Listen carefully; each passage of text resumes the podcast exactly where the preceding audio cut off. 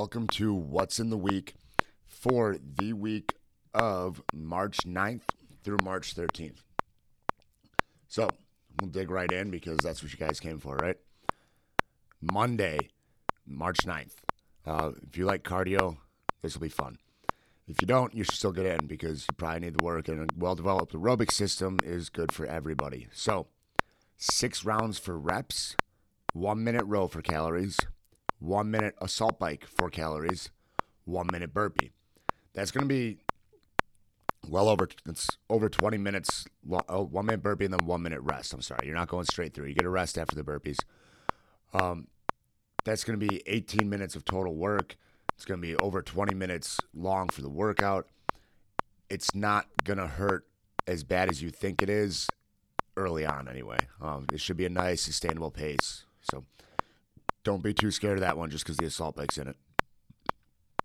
After that, Tuesday the 10th, we have dumbbell Z press for our strength, trying to get that midline strong along with that overhead pressing.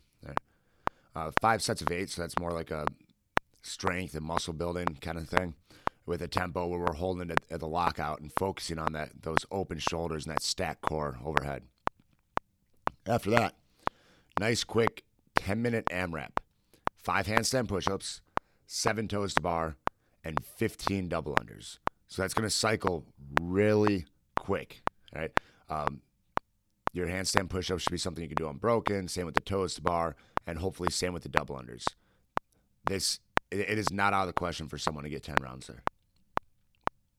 Wednesday, the 11th.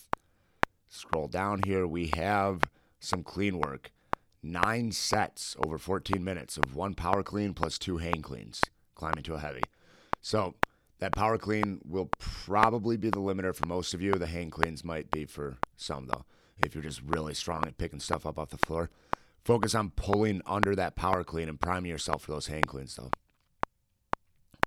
After that, some uh, accessory work for your legs.